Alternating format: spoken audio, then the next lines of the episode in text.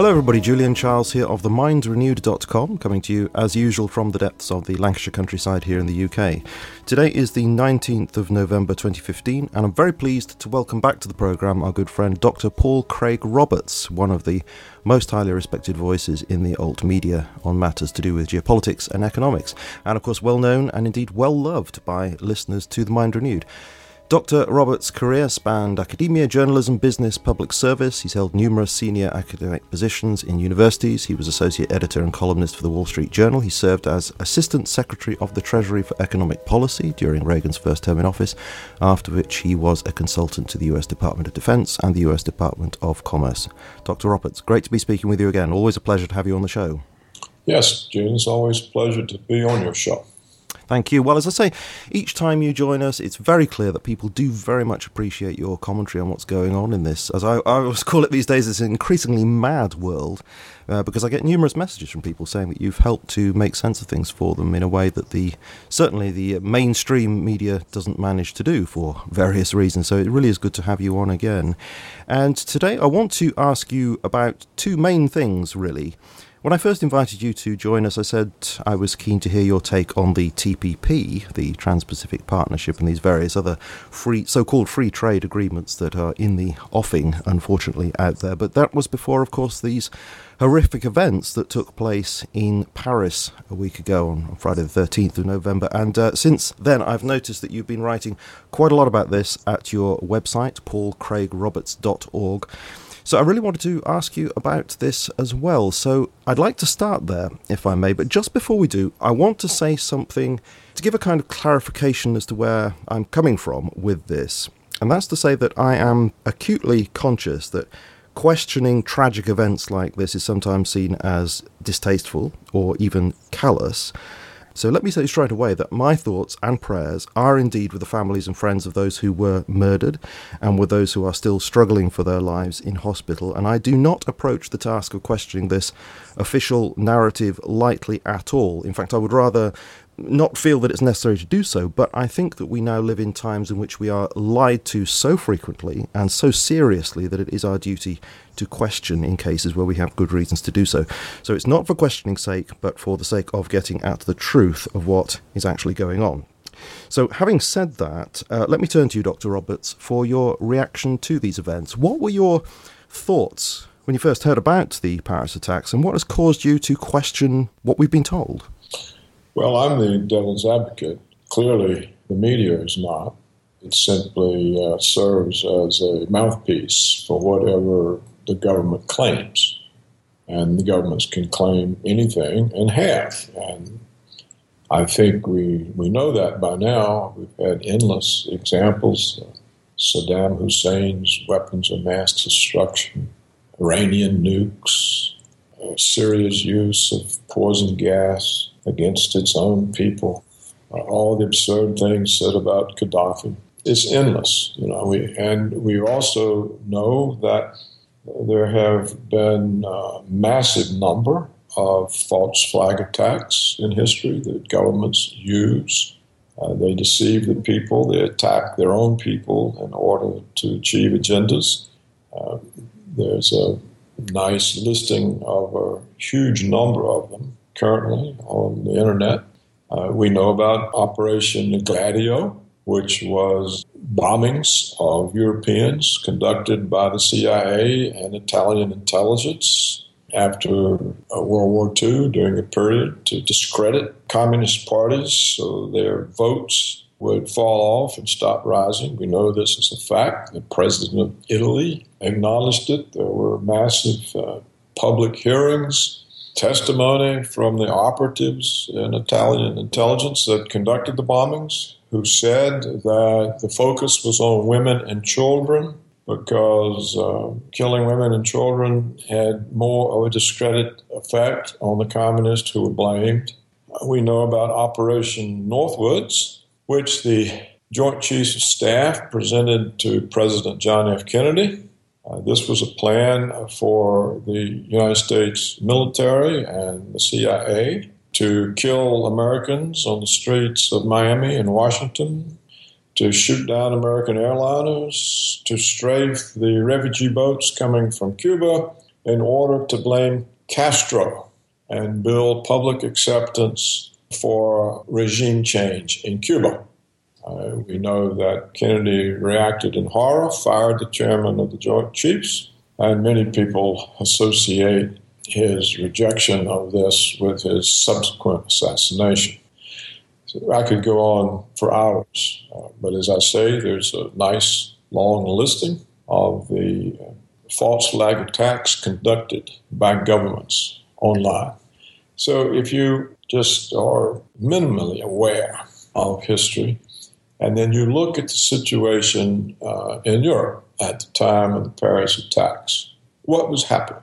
All of the establishment political parties in Europe, particularly the UK, Germany, France, all of them were in grave trouble because these political establishments had supported, indeed had enabled Washington's wars in the Middle East that had the result of producing millions of refugees now overrunning Europe, discrediting the establishment political parties, and what we could see was the rise of the distant parties, such as Marine Le Pen's National Front, where the latest poll in France showed she was the likely next president of France. So the French political establishment was facing wipeout from power. We see also the rise of the UK Independence Party rising off of the immigration issue. And we see the same thing happening in Germany, where there is a tremendous resistance to the massive numbers of refugees from America's wars that the German government is accepting. So, the minute you had these Paris attacks, first words out of the mouth of the French president the borders of France are closed. So there goes Marine Le Pen's issue. There goes the UK Independent Party's issue. There goes the distant party in Germany's issue. The same thing in the United States. In the United States, the two establishment political parties, uh, their candidates for the presidential nomination, were being slaughtered by two outsiders Donald Trump, Bernie Sanders. The political establishment of the United States was experiencing loss of control, and yet the minute the Paris attacks occur, Sanders, Trump, they're out of the news, they're pushed into the background, the whole picture has changed. The American television networks all proclaim that, okay, now the whole presidential campaign is changed. The whole issue now will be on foreign policy and war. And so it has served the entire Western political establishment. It has kept them in power it's disposed of their enemies. And notice, too, what is the main consequence of the attack in Paris? They're now going to have their own Patriot Act. What was the main consequence of 9 11? We lost our civil liberties to the Patriot Act. And now the same thing is happening in France. Now, isn't that curious? Is this just another coincidence? So, if you ask the Roman question, which we should always do, in fact, good prosecutors and police investigators who actually still investigate crimes, there are not many of them, but there's still some, they always ask the question who benefits? Clearly, not ISIL. How does ISIL benefit from the borders being closed? How can they infiltrate Europe on the backs of refugees if the borders are closed? How does ISIL benefit from provoking uh, the French bombing of its positions in Syria? Uh, how does ISIL benefit from NATO boots on the ground, an invasion, which the French president is uh, very keen to invoke Article 5 of NATO to bring troops? How does ISIL benefit? They don't. They have no benefit from this. Another very interesting thing about ISIL is it's brand new. It just appeared out of nowhere. It sort of took over, you know, when the when the Al Qaeda bogeyman uh, ran out of steam, they came up with a new one, it's ISIL. First of all, what is ISIL? We don't really know. It seems to be something that the CIA created to overthrow Gaddafi in Libya. And then it was sent to overthrow Assad in Syria. We do know that the Americans, or Washington rather, was very protective of ISIL, uh, resisted strongly Russia's uh, attack on ISIL, mischaracterized it, went on and on and on. Putin asked time and time, join us in this attack. We've got to put down these people. We have to do it. And he's refused over and over by Washington. So, uh, where did a group that appeared out of nowhere acquire such global reach to conduct bombings in Beirut in Lebanon, in Turkey, to shoot down a Russian airline over, over Egypt, to conduct a multi pronged attack in Paris. You're talking about fantastic capability. How did they acquire this global reach so quickly? Well, I suppose we could point to the effect of funding from billionaires in the Arab Gulf state region and the taking over of oil fields and the revenue from selling that oil and capturing of military equipment, etc. Sorry? Julian. I mean, you've got to have operational capability, knowledge, knowledge of France. Uh, you know, where did this come from? It's really uh, very hard to comprehend. Yeah, can I go back to one point that you made earlier? And I think it's a powerful point, but I said that I was going to play something of a devil's advocate with you on this. And that is the, the idea that, well, you know, how does this possibly benefit ISIS? And I agree, it's not at all clear how this does benefit ISIS. However, I suppose one could say that ISIS is not behaving rationally. They're so full of hate that all they want to do is to create mayhem, and they're not even thinking in terms of what the cost might be to them strategically. Well, that doesn't make a whole lot of sense. If they're that irrational, how do they have the power to pull off so many attacks so close together in time? A Russian airliner, Lebanon, Turkey, Paris. This is an amazing operational reach. So uh, I'm the devil's advocate because the entire Western media is lined up on the side of the official story. The entire Western media hasn't asked a single question.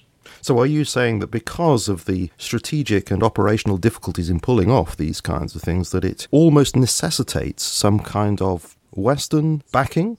Yes. Somebody has to know Paris. They got to know French security measures. They've got. I had leaked to me from someone in European security that there was a massive cyber attack on the French mobile data tracking system for 48 hours prior to and during the Paris attacks, so the police were blind. Do you really think ISIL has that capability? The person who leaked the story to me said that to coordinate something like that required state participation. They said, moreover, to coordinate something like this raises so many signs that it puts the state on alert. Now, I don't know if this report is true or not. I posted it and said if security experts think this could be credible. They need to ask the French government about it, but nobody has. No one has asked a word. That's the most puzzling thing about this whole story. Presumably, this is obviously you can't tell me who the source was, but presumably, this is a source that you have some faith in. I have no way of knowing. Mm. I have no way of knowing. But clearly, whoever leaked this understood how this works, how these systems work, and what the vulnerabilities are. And I thought, I said, well, suppose somebody just made this up and is having fun, or they want me out on a limb, so what? Most reporters don't know if the stories leaked to them are true or not. They got no way of knowing. They're not experts. They don't know what agenda is being served, but they think about it. And I was thinking about, well, what agenda does this serve? I can't think of one. Clearly, the source was uh, felt endangered. So let the experts look at it. I didn't say it was true. I said, this is what I was told. Let's have somebody ask about it. If experts think this is credible, ask. But no questions have been asked about anything. The media simply repeats what the government says. There's no investigation. There are many curious I, I, aspects of this. Well, I was just going to say that, uh, you know, one of the things that really concerns me about this is that because of the sophistication of it, you know, it must have taken weeks, months to plan. It's multiple sites, it's coordinated. And I understand that some of these people who have been identified were known to not just in French intelligence, but uh, other intelligence as well. well I, why do you. Mm-hmm. You only understand that because that's what they tell you, Julian. They say And, and they also say, well, ISIL has taken credit. But how do you know who took credit? We have no way of knowing. We don't know ISIL. We can't go talk to them. And we get a report that says ISIL has taken credit. Maybe all sorts of people who've taken credit, and the one we get to know about is, is ISIS, yes. That's right, it could be. You know, it used to be when Operation Gladio would blow up people in train stations in Italy, all kinds of left wing groups would take credit or claim to be. If you look back, it was probably all some kind of intelligence front putting out all these claims to further discredit all the left wing groups. I mean, you don't know who's putting out this claim. It could have been the CIA who issued the statement. Uh, you know, we have all these fake videos of bin Laden. You know, over the 10 years, he kept getting younger and younger, and his beard got darker and darker, lost all its gray. you know, people can say anything. Any intelligence service can issue any kind of claim in the name of somebody. Sure, but going back to these claimed terrorists here, the reason why I brought it up was because if it is in fact the case that the intelligence agencies and services did know about these people, I mean, from what I've heard, they seem to know a fair amount about at least some of these people, then you know, and given the reports of bomb threats that afternoon at the Gare de Lyon train station and at a hotel, and you know, and especially given that we're told that there was a, a multi-site attack exercise by the authorities that was going on as, as well that day, and, and how you know, how come all that information and the circumstance and infrastructure didn't add up to action that could actually have prevented this from happening? I mean, let me just uh, note a few things. This is simply from Wikipedia here. We have this Bilal uh, Hadfi, a 20 year old Belgian who previously fought in Syria with ISIL with, for, for over a year and a supporter of Boko Haram. Ibrahim Abdeslam, a French 31 year old member of Molenbeek terror cell living in Belgium. What I'm saying is, you know, if this sort of information, I mean, it may not be true, but if it is true, then how come those people were not spied upon so consistently that it would have been known what was going on? Mm-hmm. Well, that's a good question. The media should be asking that of the authorities. It's just another sign that something's wrong with the story. Well, let me make another point. Washington still wants to exit Assad from Syria, and yet Washington was caught off guard by the boldness of uh, Vladimir Putin, who sent in Russian Air Force to get rid of uh, ISIL or ISIS or Islamic State. It's got all these names. This caught Washington off guard. Uh, the Russian presence in Syria is very small but highly effective, and it's basically busted up the uh, gains, the advances that uh, ISIL had achieved, and they're on the run. Well, all of a sudden, we see now, with the French leading the case, uh, it looks like uh, Washington is going to change his mind and agree to enter into a coalition with Putin, uh, U.S., France, Russia, uh, to attack ISIL. This would be a huge change in the American policy, and you would have to say, well, what really is going on here? Possibly what's really going on is that Washington has figured out how desperate Putin is to have a common front against ISIL and therefore is roping him into a common front. And once he's in that, he will lose control. And then that common front will be used under the pretext of fighting ISIL to overthrow Assad. And there Russia will be caught up in that, and Putin can't stand up and say, Well, look at me, I was a fool, they, they deceived me. So this is a way of Washington putting a halt to the march that Putin stole on them and regaining control over the situation. Well, it's very interesting to hear you say that because Mikhail Kasyanov was on BBC Radio for two or three days ago, actually. It was a morning show, and he was saying that, you know, if Russia is serious about fighting ISIS, then it needs to stop supporting Assad.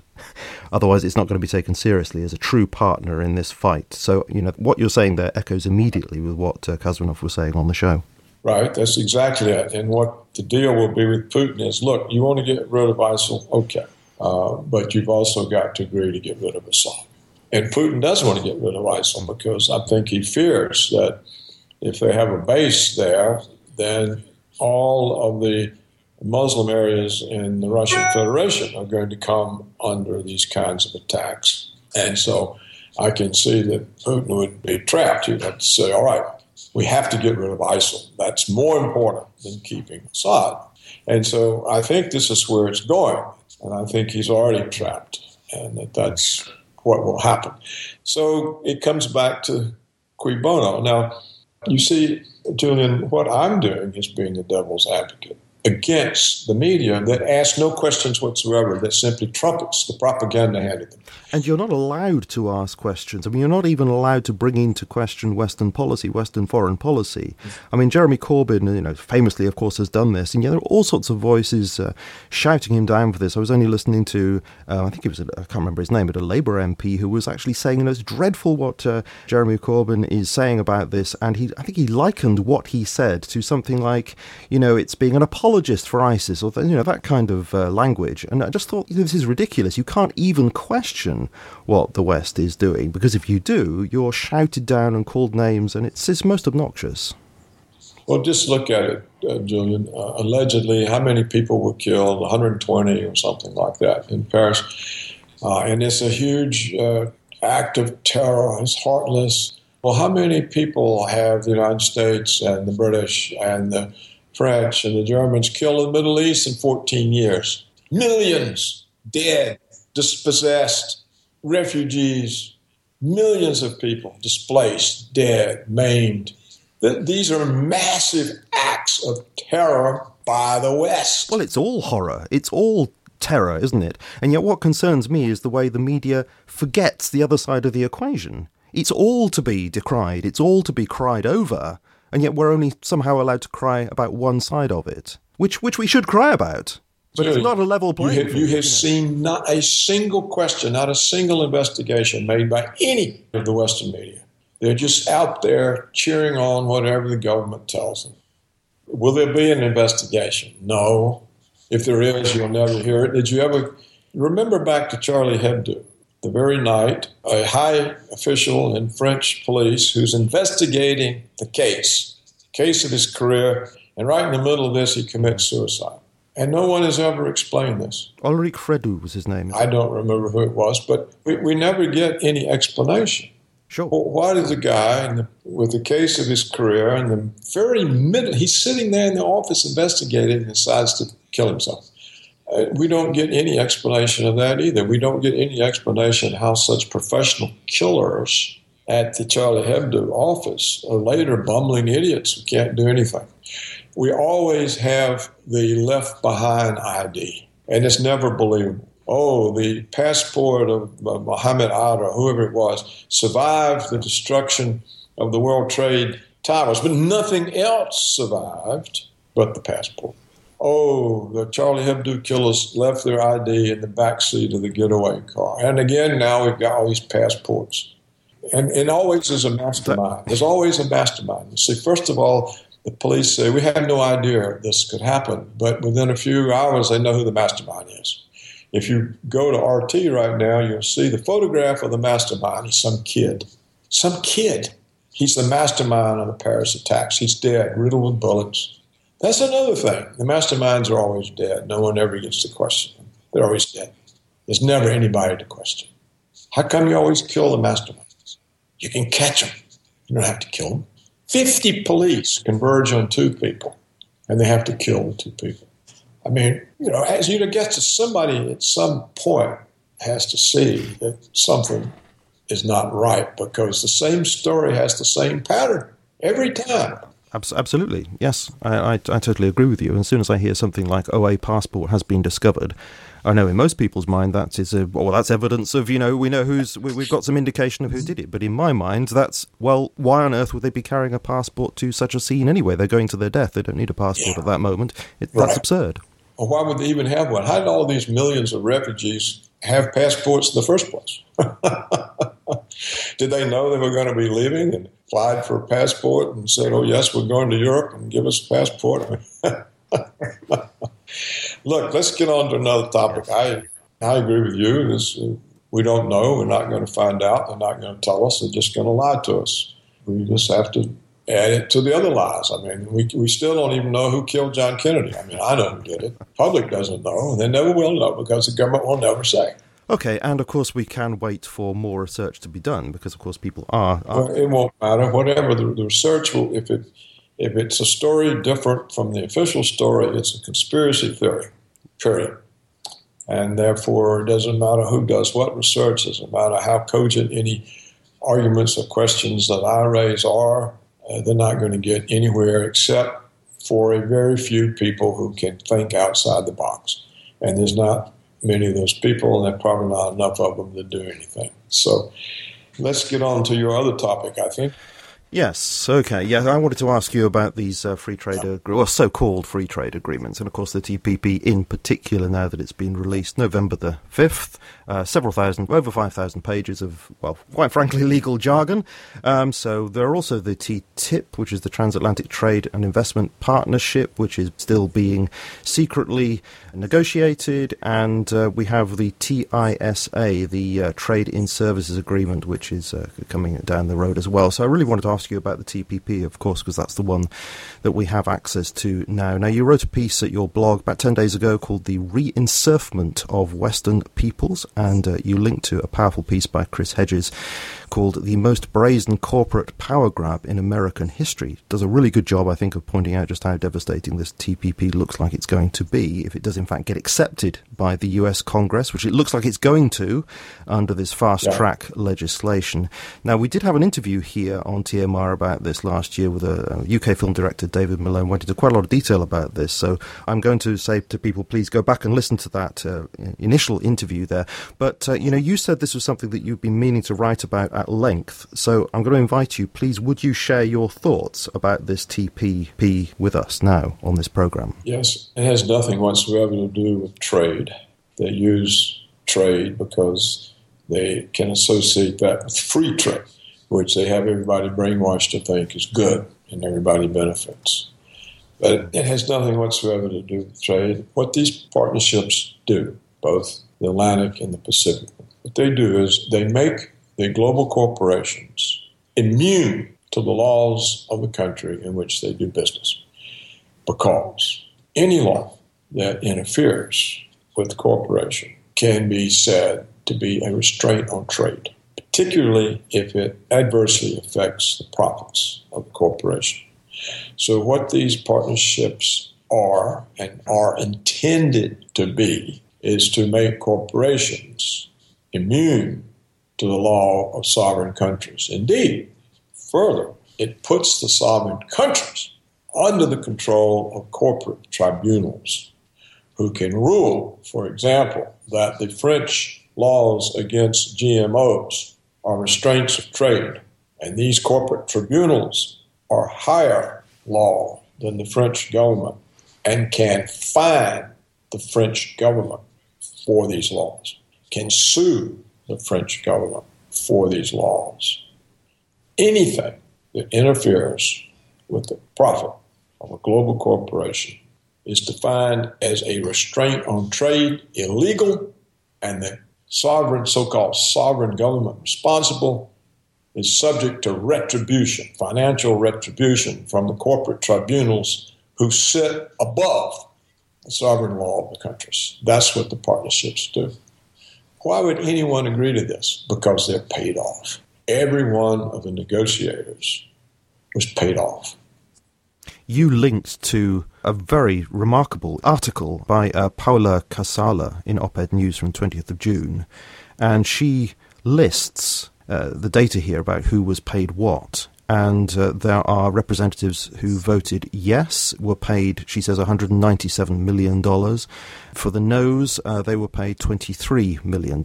So know, it's very clear where the weighting is on that one. Well, that is about uh, the fast track decision that Congress made. And this is about the payoffs in terms of political contributions to the reelection funds of the representatives and senators paid by the corporations that favored the partnerships. And the small amount of money that uh, was paid to the people who voted against it, these are from environmental type organizations opposed to GMOs and that sort of thing.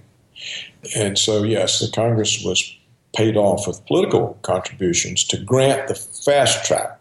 And what fast track means is it means that the U.S. trade representative, that is, a corporate agent, can make the agreements with corporate agents of the other countries in secret. And then, when the agreement is made, they go to the respective legislatures of the various countries involved in the agreement to be voted on. And of course, then they'll all be paid off again to vote for it. The payments I was referring to in our conversation now is that each of the representatives from the countries who were negotiating with the U.S. trade representative, they were paid off. And that's how you get a situation where countries agree to give away their sovereignty to corporations. It's impossible for this agreement to go through as they are constructed and not have the loss of the sovereignty of the countries to the corporations. That's what the purpose of the agreement is. It's to make corporations the rulers of the countries. All the other talk is beside the point, and there are many things to get upset about. But to talk about all these other things, it screams what the real thrust is. And the real thrust is that, for example, as I said, the French GMO laws have to be struck from the book. And any other laws that interfere with what corporations want to do. Hmm. The real engine of this seems to be the ISDS, the investor state dispute settlement clauses that uh, are embedded in this. So, if a corporation has invested in a particular country and that country brings about policy that that corporation feels has in some way damaged what profits it expected to make, then according to this particular legislation, it can then sue that country. That's the particular offence, isn't it? Yes. This ISDS clause. Yes. Uh-huh. And I think, too, that it's not up to the country's courts these partnerships, as they're called, set up tribunals staffed by the corporations themselves that make the ruling. That's the way I read it and understand it. And so, in effect, it basically means the 1% takes the rest of the control. There's nothing left after that. So the, the, these tribunals are, you say there are three people and they're making the decision on this kind of thing. Yes, I think that's the way it is. Well, David Malone, who was on the programme, let me just quote from him because he echoes what you say. Quote, arbitration works as follows. Three arbitrators will be chosen. One, one by, by, the, company, company that's, that's taking the nation to arbitration. Second one by the, the nation to defend it. And the third one will be agreed upon by the first two arbitrators. If they can't agree, there's a mechanism for someone just choosing the third arbitrator for you. Those three people and they are just people. They are private individuals, almost exclusively drawn from the top 15 global law firms, companies like Freshfields, which are vast. They are a small group of international lawyers drawn from those companies. Those three people, mostly men, mostly European or American, meet behind closed doors. They don't have to publish what evidence was uh, adduced who gave that evidence, what they said, and they don't have to justify their decision. They don't have to give you a written statement of why they decided in favor of the company or in favor of the nation. And there is no appeals process. And you, as a, a member of a nation, have, and this I'm quoting from someone, ha, you have no rights within that process. That's a quote from a law professor who's an expert on arbitration. No rights. rights. No rights in this process. Right. That's exactly correct. Uh, and keep in mind that these, these law firms are the law firms that serve the corporations. So they're not in any sense independent either, because all their revenues come from representing the corporations. So that's exactly the case. That's what I said. It simply means uh, government is dispensed with. There's no point in having presidents, prime ministers, parliaments, or even courts because all decisions are now made by the corporations.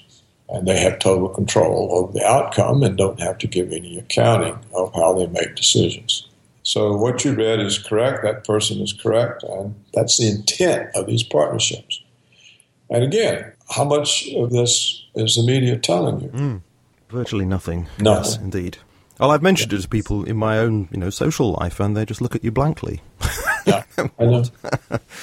There are a couple of other things that I wanted to just bring to attention. Uh, James Corbett's written a piece about this for the International Forecaster. Uh, three particular ways in which the TPP, he says, even worse than we imagined, and he just picks out three things here, interpreting the legal jargon. Uh, a couple of things here I noted. One was copyright and IP, and he says that under this agreement, then the TPP privileges the complainer so that ISPs will be obliged to take down material that's complained against uh, for copyright reasons uh, just by default. So even if it's fair use copyrighted material, it can be just taken down if somebody complains about it. And then, of course, the person who's had the material taken down will need to go through lengthy processes, you know, to reinstate that. So, I mean, that obviously means that corporations, governments can just hide whatever information they don't like, even if it's used under fair use. Right. Exactly. Another one which he uh, pointed to was food safety, which you've also mentioned, but uh, he notes that imports will be, uh, you'll have to object to an import based on objective science, which is very vague. And I can't help thinking that means establishment science. So, you know, entities like the FDA will need to define what is objective, you know. Right. Um, so, I mean, just having grounds for concern won't matter. You actually can have to prove on the, the basis of what these establishment bodies would say is proof that a product is unsafe. So the onus is on you to prove that things are unsafe to consume, which is you know, to, to, my mind, is completely the opposite of what it should be. So this all sounds extremely bad. Yes, it is, and it'll go through because the corporations will pay off the crooked politicians, and they'll take the money and let it go through. That's exactly what will happen. Uh, you have to understand what this basically means is that we've moved to a higher form of tyranny. This is tyranny beyond anything that uh, George Orwell could imagine, and, or fascism or anything of the sort. This is this is ruled by money. The top, the one percent, or actually the one tenth of one percent. This is ruled by them on the basis of money and money alone.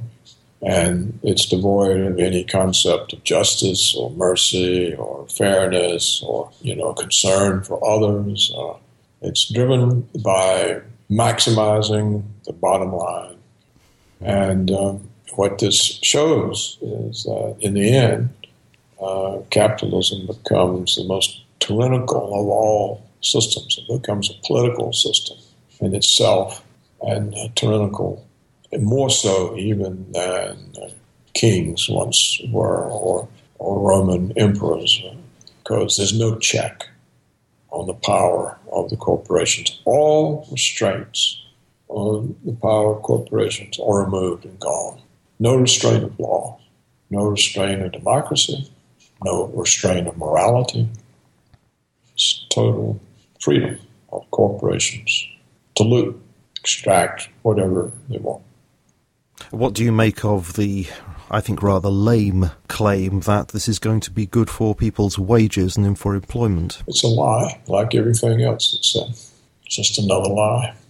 I mean, it does seem to me to be implausible. I would have thought that it would lead to more and more offshoring, more unemployment, and you know, downward pressure on wages because of international competition? Well, uh, the corporations can rule that minimum wage laws adversely affect their products and have to be repealed.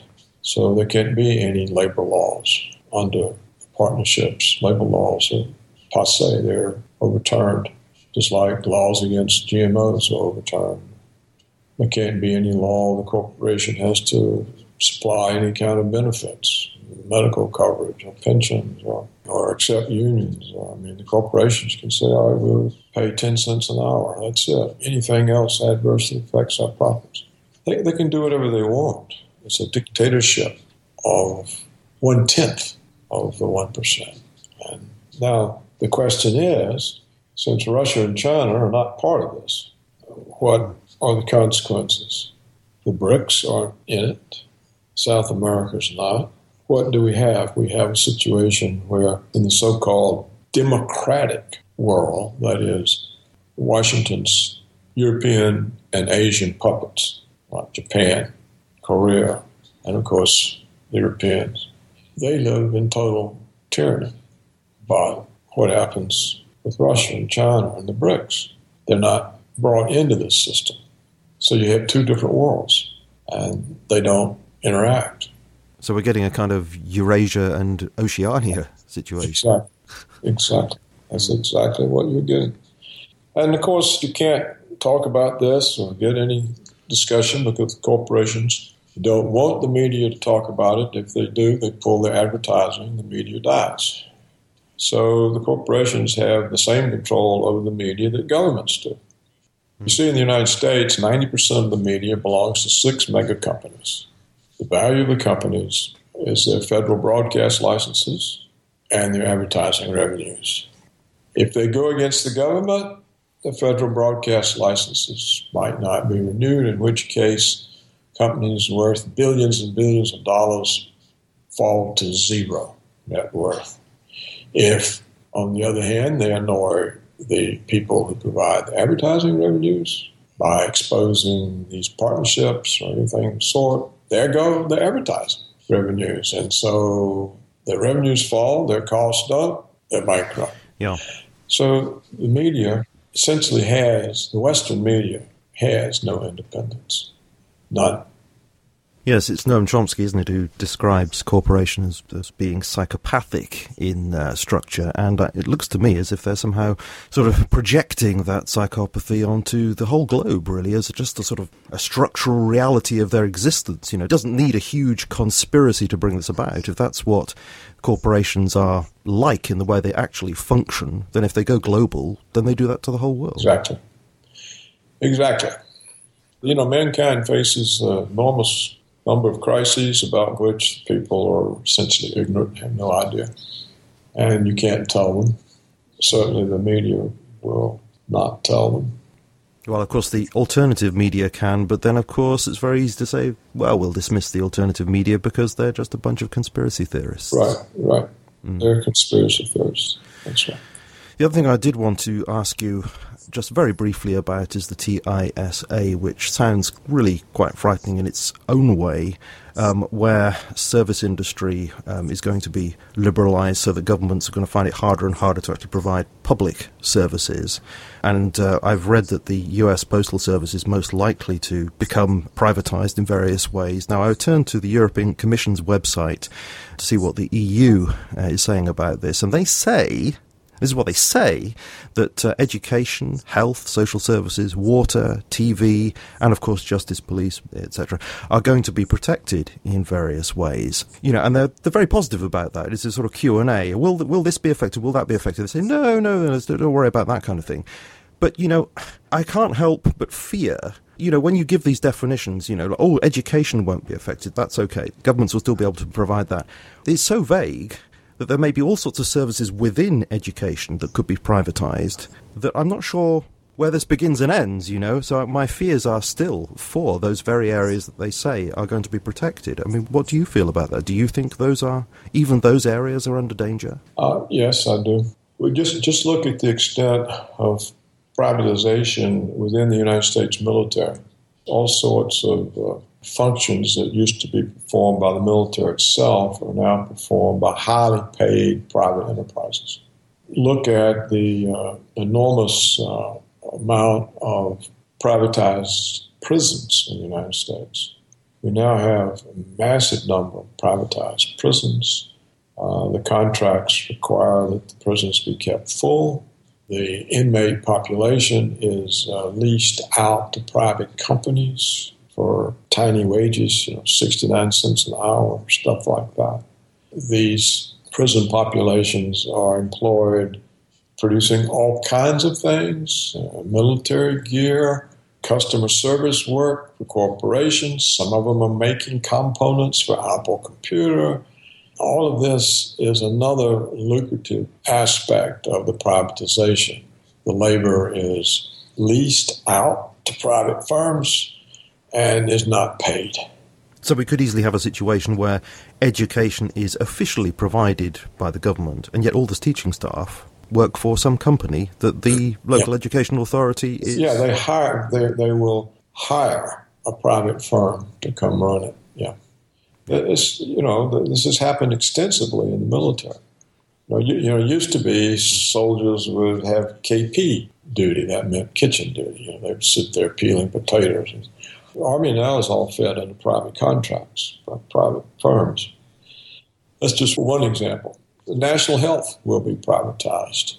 Uh, the government will uh, hire private firms to provide the medical services. And yet they specifically say, no, that's not in danger. And yet the picture that you're painting here is of it being eaten away from inside by all these privatized arrangements. Yeah, never pay any attention to anything a government says. Mm. What government has ever kept its word about anything? In fact, I challenge you to find one true statement coming out of the United States government in the last 20 years. One. Just um, find one.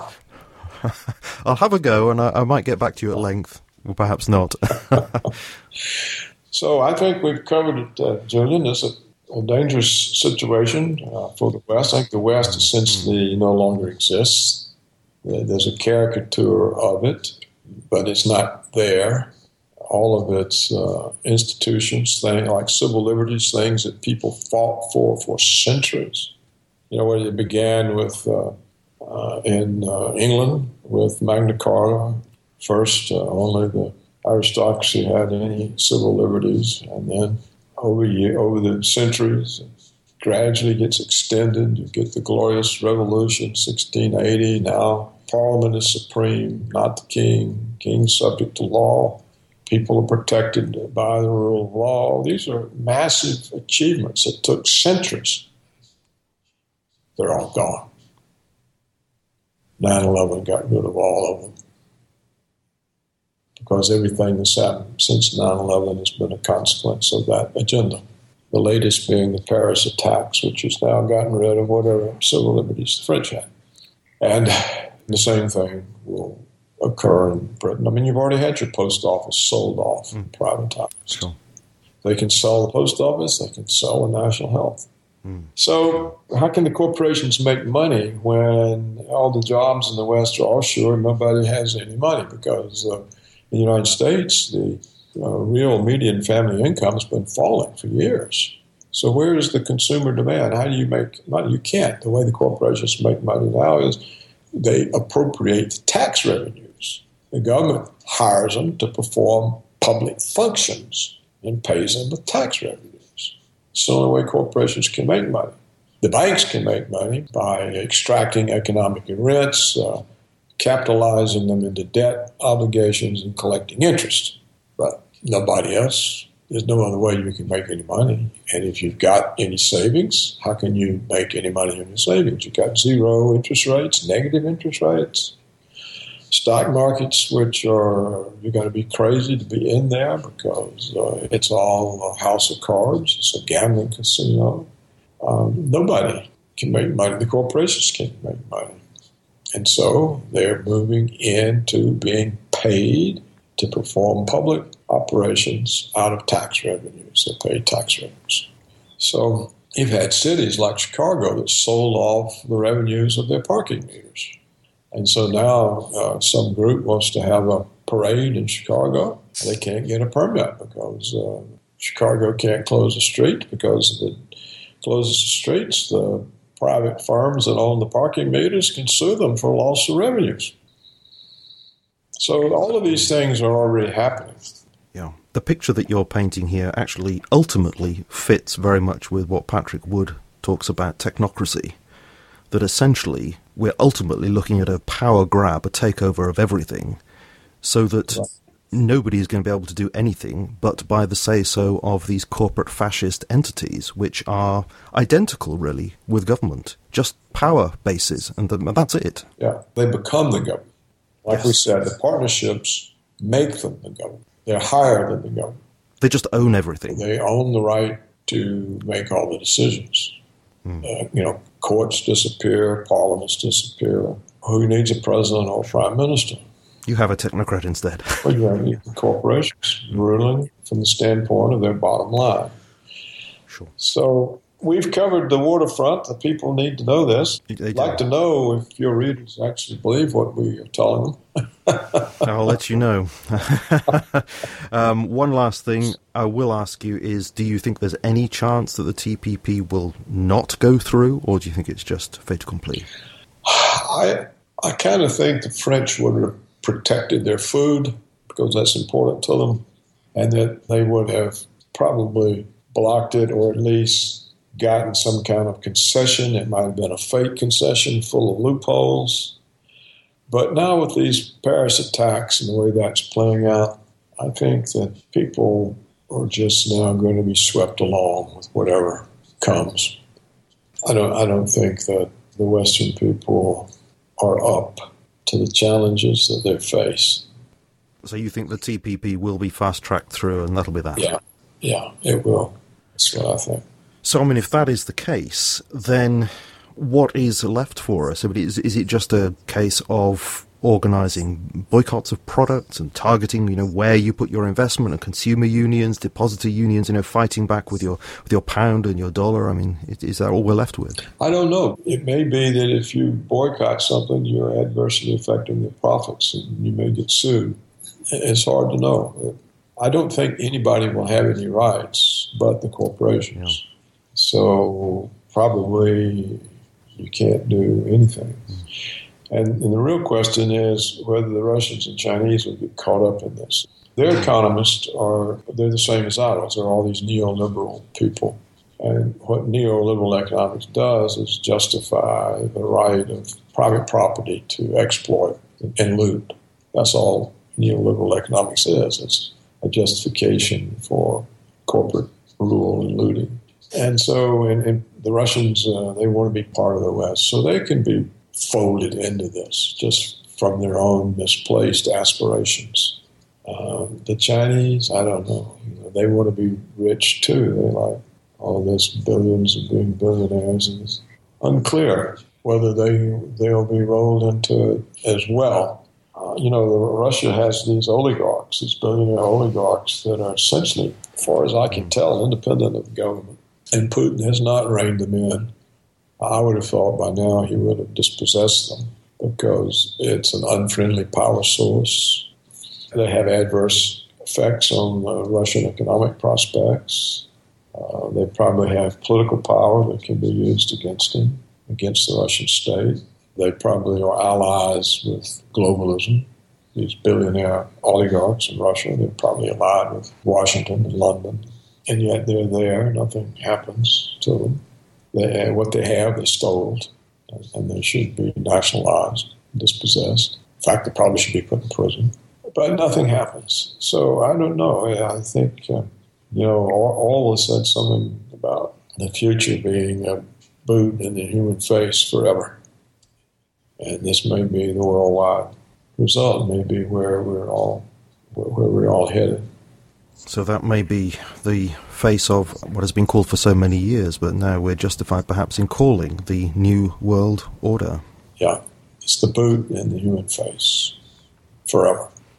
In other words, you can't get it off. You can't, there's no more revolt.